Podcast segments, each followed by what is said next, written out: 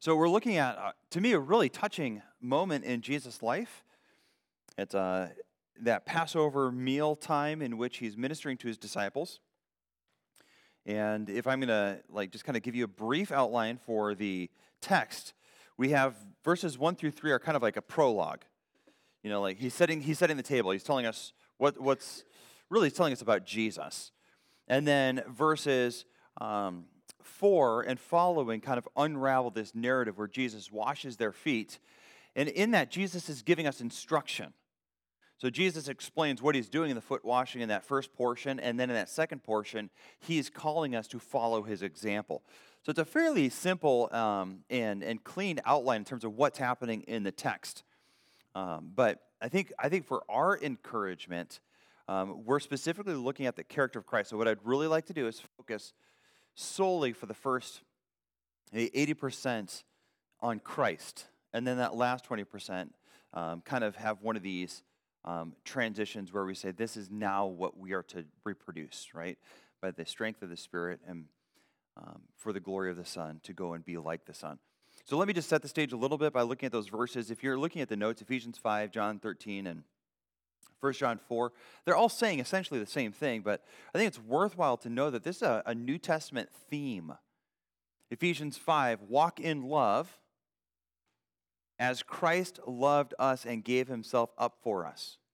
So there's this command that we're to, I mean, and walk in love has that practical implication, right? Like, th- this is to be the behavior that typifies the Christian. Do love with one another as Christ has loved us. John 13, which is later in this text. So Jesus gives us this example. And then in John 13, 34 and 35, he says, This is a new commandment that you love one another. Right? That, that just as Christ has loved, we are to love one another. This is how all men will know you're my disciples if you have love for one another. So Jesus Christ starts with this foundation I've loved you. Now, this is to be the DNA of my people. They're my people. They follow after my pattern. I am one who loved them. And so, if we're just going to pause and kind of break that out, I should find deep comfort in that first sentence. He has loved me. And I think the more I meditate and consider and evaluate and, and find sweetness in that, then when I live life and I see some discord between his love and my love, I should feel that conviction. Or perhaps when I see opportunity to love like Christ, I recognize God is preaching through the example of Christ of how I'm supposed to be behaving in this moment. Um, Look in 1 John 4. In this is love, not that we love God, but that he loved us and sent his Son to be the propitiation for our sins. Beloved, if God so loved us, we also ought to love one another. No one has ever seen God. If we love one another, God abides in us and his love is perfected in us. Almost as though our love for others is a manifestation of God's love and is the, the, the mark of God's people that, like him, we love. So, knowing that's the foundation, then we look at a text like John 13 and we recognize that this is part of that example. Like, this is Jesus showing us how to love one another. And so, we, we should be looking at texts like this where Jesus is deliberately doing something so that he's, he's able to show us how we are to do it. Uh, I think there's certainly a lot of things Jesus does. I mean, he doesn't walk on water and then say, Go and be like me. okay. You know, he doesn't omnisciently know other people's hearts and say, hey, you are to go and know like I know. But he does do love and then immediately say, do this. So we look in verse 1. And I just think it's, uh, you know, I've, I've kind of titled it in terms of like thinking through this. The Lord is revealed here. Verse 1 Now, before the feast of the Passover, when Jesus knew that his hour had come to depart out of this world to the Father, having loved his own who were in the world, he loved them to the end. Now, I, I would take that both in. He loved them to the fullest extent, but I think there's also this clear chronological theme in this verse. He's at the end of his life, and he's not going to stop short of loving them all the way through to the work of redemption through crucifixion and resurrection. He is going to love them to the very end. And I think John's framing it then. He's saying, this is what we should be thinking about Jesus Christ. Even in this moment, he's doing what? He's loving. And, and what's happening to him is he is about to die. He knows he's going to get killed for our sins. And he's, he's heading into this moment where, I mean, I, I know I've said this before, but if we're in his shoes, do you have any, like, room in your head to consider how to care for these guys? I mean, where are you 24 hours before being murdered? Mentally. I mean, I might not be like, hey, I just want to spend time with my family. I might just like in a dark room crying. like I don't know where I'm going to be in my in my in my thoughts and in my heart. But to be able to kind of like set aside the impending shadow of misery and torment, the suffering that's coming, and even the time he wants to spend with his father, pleading his, his case and asking for mercy, to say, This is a time for me to give of myself to these men who are with me, is a compelling statement on the care and love of our Savior. And maybe if we're, we're thinking through applications, to love others when your life is heavy and busy is what we're seeing Jesus do here right? Look at verse 2. During supper, when the devil had already put into the heart of Judas Iscariot, Simon's son, to betray him. Now just stop. Who's at dinner with Jesus? Judas. What is Jesus going to do for Judas in just a few moments? Wash his feet. So here we have this example. It's like Jesus loved them even through and to the end in the fullest sense of the word. He loved them. And then we're like, okay, who's the them? And we're scanning the room and it's like, oh, yeah, John, the one he loves, and Peter, like this leader who's bold and sometimes like a little bit dumb, but awesome. And we scan the room and it's like, Judas, who's got Satan already moving him to, to plan, plot, and execute the murder of the precious Lamb of God. And what is Jesus going to do in this whole room? I mean, can you imagine that moment where Jesus is moving around the room and he starts washing feet and he looks up and it's Judas? And he keeps washing.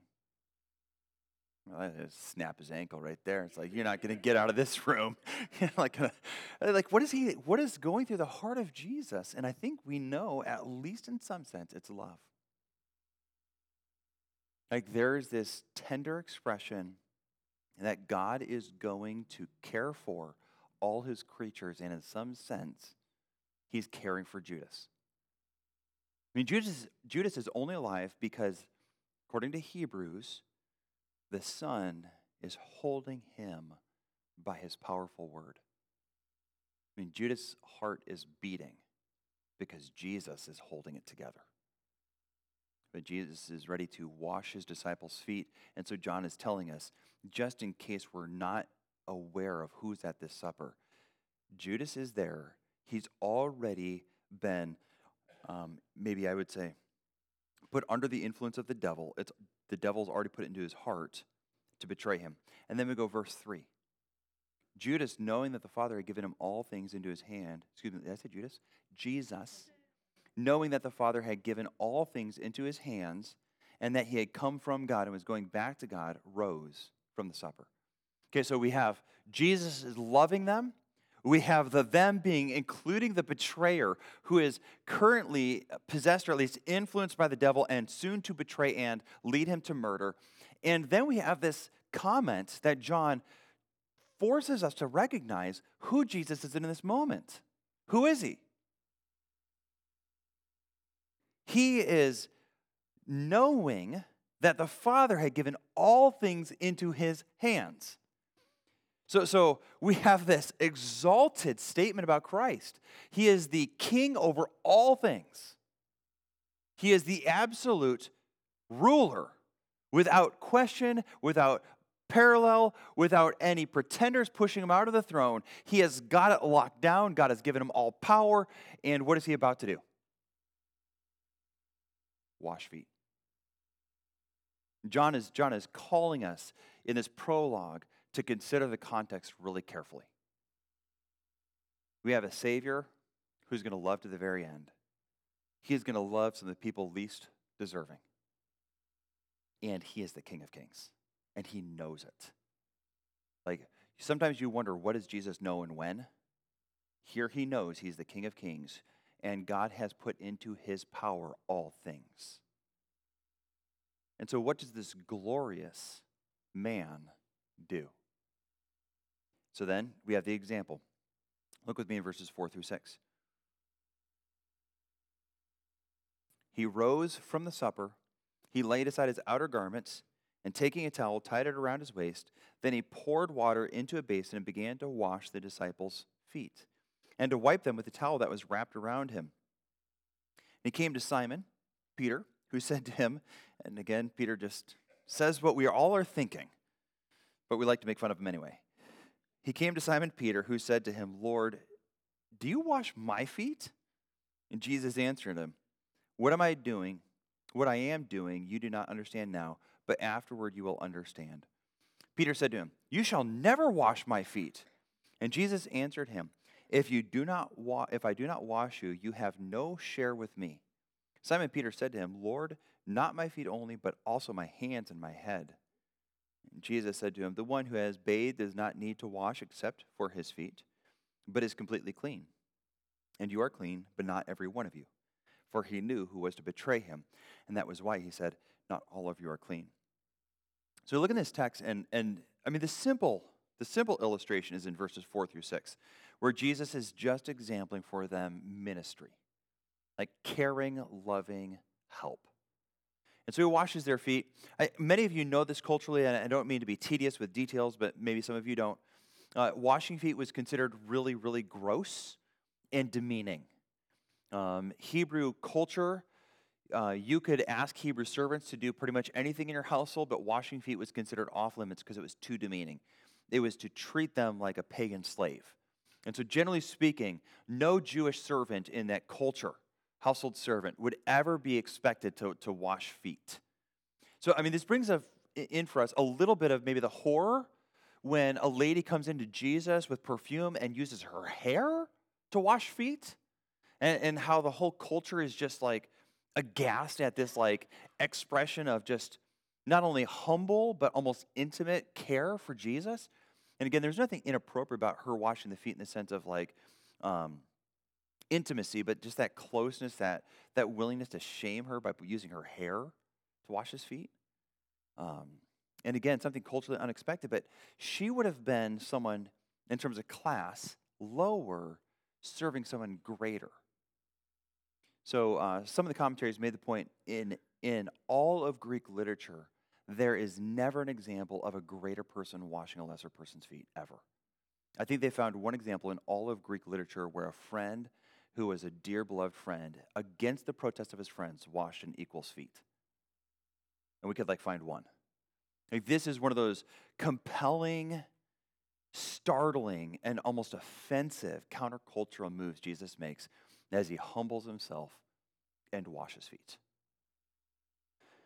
Now, certainly Jesus is going to tell us at the end of this, we are to be like this. But he leads us into a theological discussion in verses 7 through 11. And it's one in which Peter kind of gets on the wrong side of Jesus. In verse 7, Jesus says, What I'm doing you don't understand, afterward you'll understand. And if we read through the rest of um, this kind of farewell discourse, he talks about the Holy Spirit who's going to come and he's going to teach us all things. That us is not you and me, it's the disciples. And so the point would be something like this text where, where there's this powerful moment that typifies redemption where you can just feel in the room, it's like, it's right over their heads.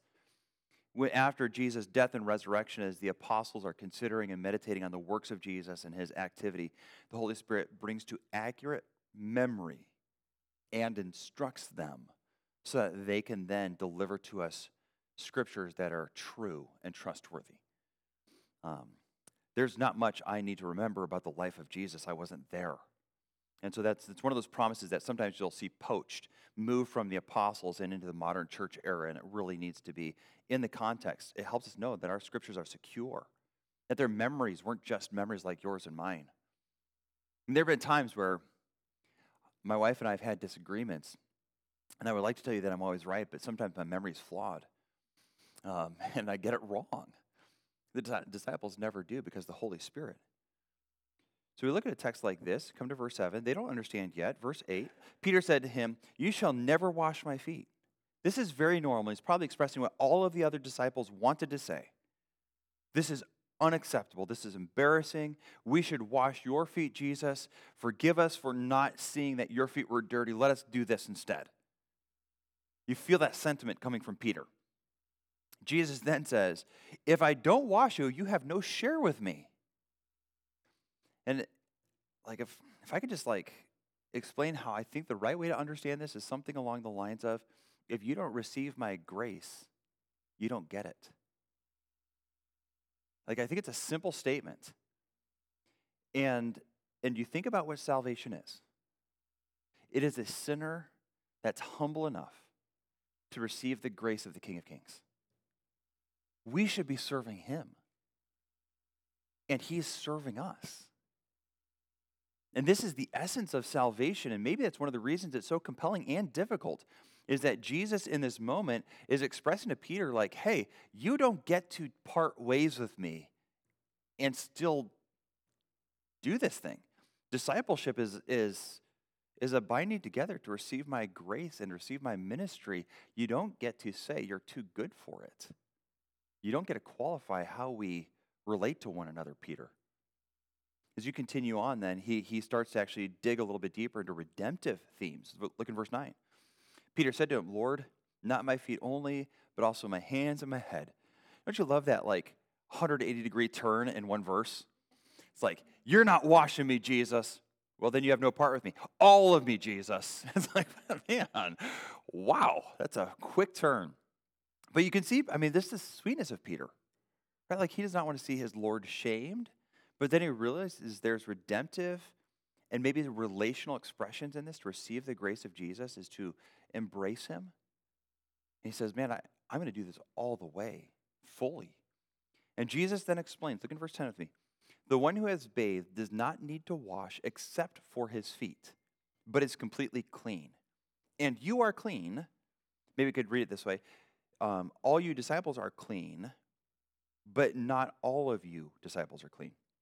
So I, think there's a, a, helpful explanation here that, that Carson has, and I think there's two ways to take this. So let me read them both ways and kind of like amplify the reading as we walk through verse 10. Jesus said to him, The one who has been bathed may be savingly justified, so there's no more sin on his account, does not need to have some lesser cleansing of his whole body, but only needs his feet cleansed. So there's, there's two ways I saw in the commentaries that this is taken. I'm going to follow Carson. I think it, it, it, it fits the whole passage better, I think. One of the um, commentaries said this is ordination. And I just don't think it really fits. But he's, he's tying it in with the thought that we are to go and do this and we can ordain people.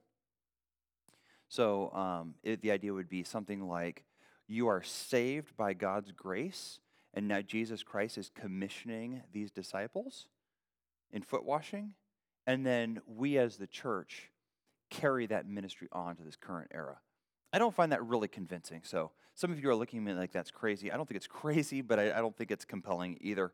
I think the better way is to see it something like this that the one who has been saved is fully justified, is cleansed from their sins.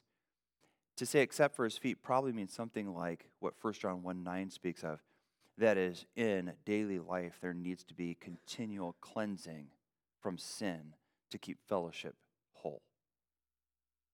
Um, so 1 John 1 9, if we confess our sins, he's faithful and just to forgive us our sins, is clearly a verse to believers. It's actually not a gospel verse. And it's like if we were already included in the we as those who have fellowship in verse 4, if we confess our sins, he's faithful and just to forgive us. So 1 John 1 9 is talking about the maintenance of a holy fellowship with Christ. And so I think we could see that similar thinking going on here, and that is Jesus Christ, whose work of redemption, has already fully cleansed us. And yet, we still need regular fellowship type cleansing. And I think that's where the foot washing comes in. So look what he says then. He goes, the one who's bathed does not need to wash except for his feet. That is, his feet need this kind of continual ministry by the, by the Son of Christ, the Son of God, to keep us clean. but is completely clean. So, so I think what we should be seeing there, and that completely clean, is we are actually judicially totally clean always. Are you guys tracking with me? Okay, so can I just like put a pin on that and like pastor for a moment?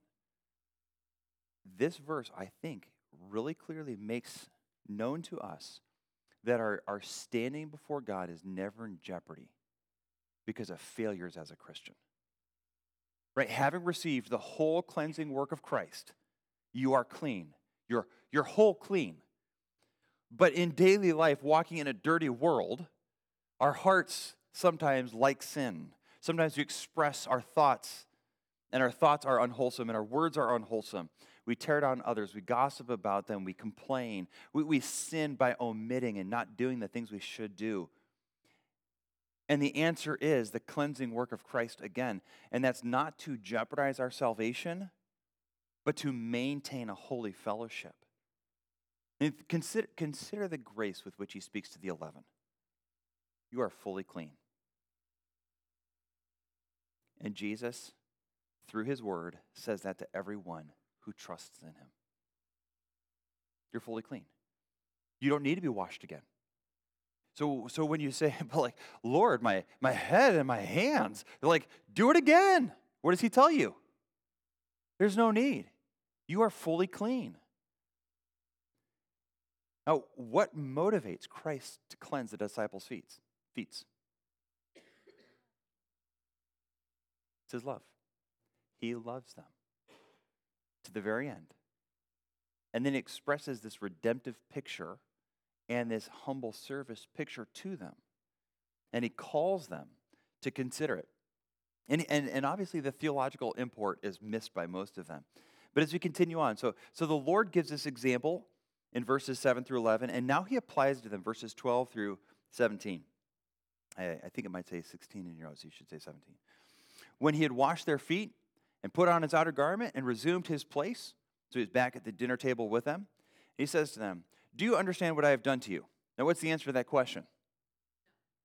right? Like, didn't he already say that? He's like, You don't know what I'm doing.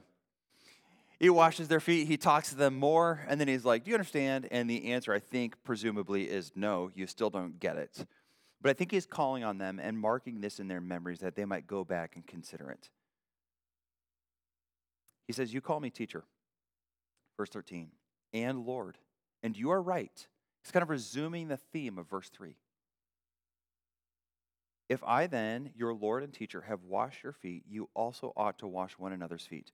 For I have given you an example that you also should do just as I have done to you. Truly, truly, I say to you, a servant is not greater than his master, nor is a messenger greater than the one who sent him. If you know these things, blessed are you if you do them. So, what does he tell his disciples to do? So, literally, you might think this means go out and do foot washings, but you're missing the point. What's the real point he's calling his disciples to do? Yeah, I, I think if, if we are to make this walk in the ways it should, he's calling us to, to love others by serving them regardless of our position and theirs. And I would also suggest to you that by his implication on foot washing, He's challenging us to be restoring fellowship by removing those barriers in fellowship as well. That is, if Jesus is washing the disciples' feet to cleanse them, to restore fellowship with them, then we ought to be like him too. And I think those are, those are ways in which, in pride, we don't. I mean, have you ever seen someone who's injured who says something like, I just can't forgive them until they do X, Y, and Z? Aren't you thankful Jesus hasn't said that to you? That he does not give you a list of recovery works before he'll give you grace? He says, Come and confess and repent. Forgiveness is offered without behavioral mandates, it's given with a, a heart of trust and repudiation against the sins that you formerly did. So he gives this application. So let me just kind of tease that out with you for a little bit longer and then uh, leave it to your meditation and consideration. I think little statements like this No one is beneath my service, my attention, or my care. And can I turn that on its head? Because I think this also happens. Nor is anyone above it. I think there's a false pride out there that says something like, well, they don't need my help. Or, you know, I don't know what to say to them. They know all sorts of stuff. I couldn't really serve them. And, and we can excuse a lack of love by telling ourselves they don't need it. Or we could say they're not good enough for it. I do think some of the barriers to, to genuine love and care are simply ones of relational gap. You know, when I see um, a 75 year old lady who's struggling with something, part of me just goes, I have no idea what that's like to go through. Like I, I like I don't have that internal connection. I'm not really great on um, sympathy and empathy. I don't know if you've picked that up from me ever, but that's that's that's not to make light of it. It's there's really a pride in me that says I don't know how best to serve, so I'll just wait till I figure it out. Do you know what happens? I don't figure it out. And ultimately, then, part of what I'm withholding from that person is just simply an obedience to love Christ through serving her. Um, I think we ought to be asking the questions what can I do for their good? And what do I have that God has given me that I should be willing to dispose of for their sakes? Whether it's time spent with them, just being present, maybe even asking the question, how do I minister Christ to them? Because sometimes the last thing people need is you. And I don't mean that to be like sarcastic. I mean that like we see someone who's going through a hardship and we want to pour ourselves out. They don't need you, they need Christ. You know, so sometimes it's merely serving them and coming alongside of them, but sometimes they just need to be ministered to with um, shared prayer, with ministry in Scripture together, by calling them to consider Christ, not their problems. And, we need to minister Christ to them in a sense that, um, let, us go back to that 75 year old lady. Let's say, say she's lost her husband I'm never going to lose a husband. I'm not a 75 year old lady. She doesn't need me to sit on the ta- sit with her, hold her hands, and at a dining room table and cry with her. You know, she needs me to do. She needs me to minister the grace of Christ to her. She she needs to remind herself, and I might be the vessel to do this, to hope in Christ, to reflect on the goodness and the sweetness of her Savior to know she's not alone because she has not only a Savior, but a church family that is ministering alongside in the sorrow. I can do that, but I will have a hard time knowing how to give of myself to her. She might just simply need me to help give her Christ. Um, so I think spiritual care, comfort. Here, here's one I think can be often neglected is just the ministry of prayer. and maybe just a little leaking of faithlessness here. We almost feel like prayer is like non ministry. You know, when someone's like, I'll pray for you, it's like, oh, thanks. That means you'll do nothing. You know, like we almost have that attitude, and maybe perhaps you've used it in that way. It's like, hey, I'm praying for you, buddy, which means I don't have to do that helpful thing. If you're using prayer that way, uh, repent. Um, if, if, on the other hand, you mean it, that you will pray for people isn't that sweet service and ministry for their sake? Let's be a people that prays for one another, that takes time and our attention and comes before the throne of grace that we might plead for grace and mercy in their time of need. Um, I mentioned presence before. I think this is a big one. Um, sometimes people just, they know you care because you're present. Christ is ministering grace. How can I minister grace? What are ways I excuse my lack of serving of others? Find those ways and kill them. Maybe I could just like testify that sometimes an unwillingness to shuffle your calendar or call your spouse to shuffle and inconvenience their calendar is part of loving others. I'm not saying you you abandon your family and become a bad dad. But I am saying sometimes you and I know that in order to change your schedule to serve others, it will affect your family. And calling on them to join you in that sacrifice for the sake of Christ and I would say judiciously. You know, like not all the time, not everywhere, in order to follow the example and wash feet is what it means to love Christ. But again, if we just step back and go cosmic for a second, the King of Kings, who holds the world together by the word of his power, washes feet to preach to you, to care for one another, to love one another. This is not an insincere act. This is not merely an object lesson. This is our Savior really genuinely loving. Right? Like, like I don't know how to express it, but there are some times where maybe to make a point, someone does something that's insincere to make the point. Like it's just a, he's just acting.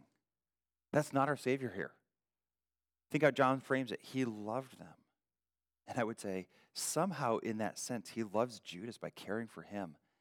And he is in full recognition of his position as King of Kings.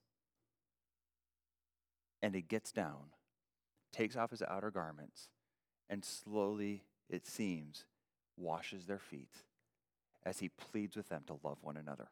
And then he says, What? Go, do this, be like me.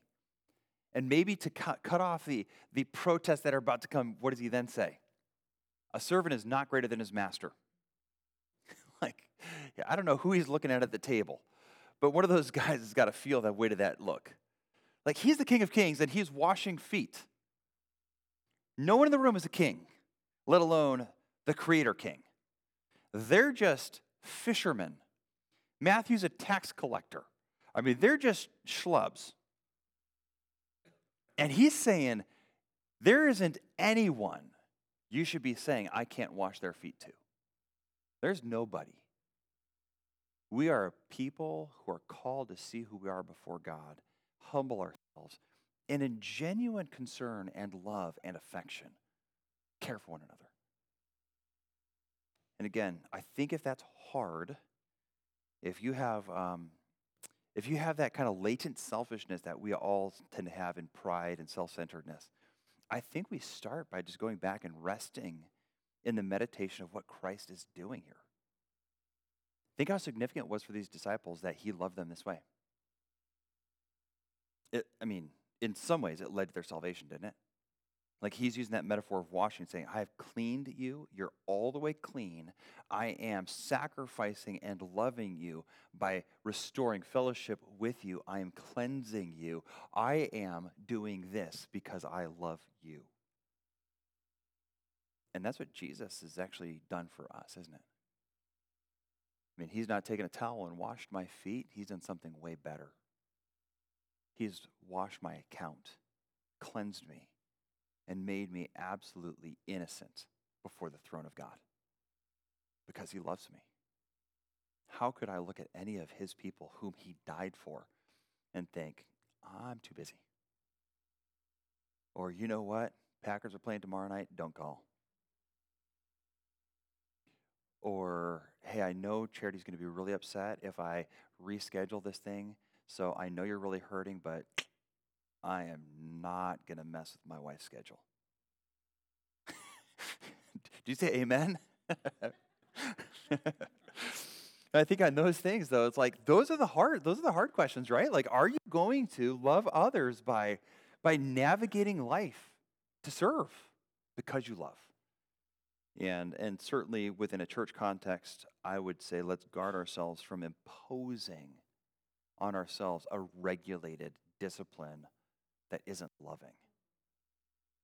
Right? Do you sense in Jesus any kind of mechanical, I guess I got to do this for you guys because no one's washing feet? I'll do it. this is a sincere act of love, isn't it? Let's make sure we cultivate that as well.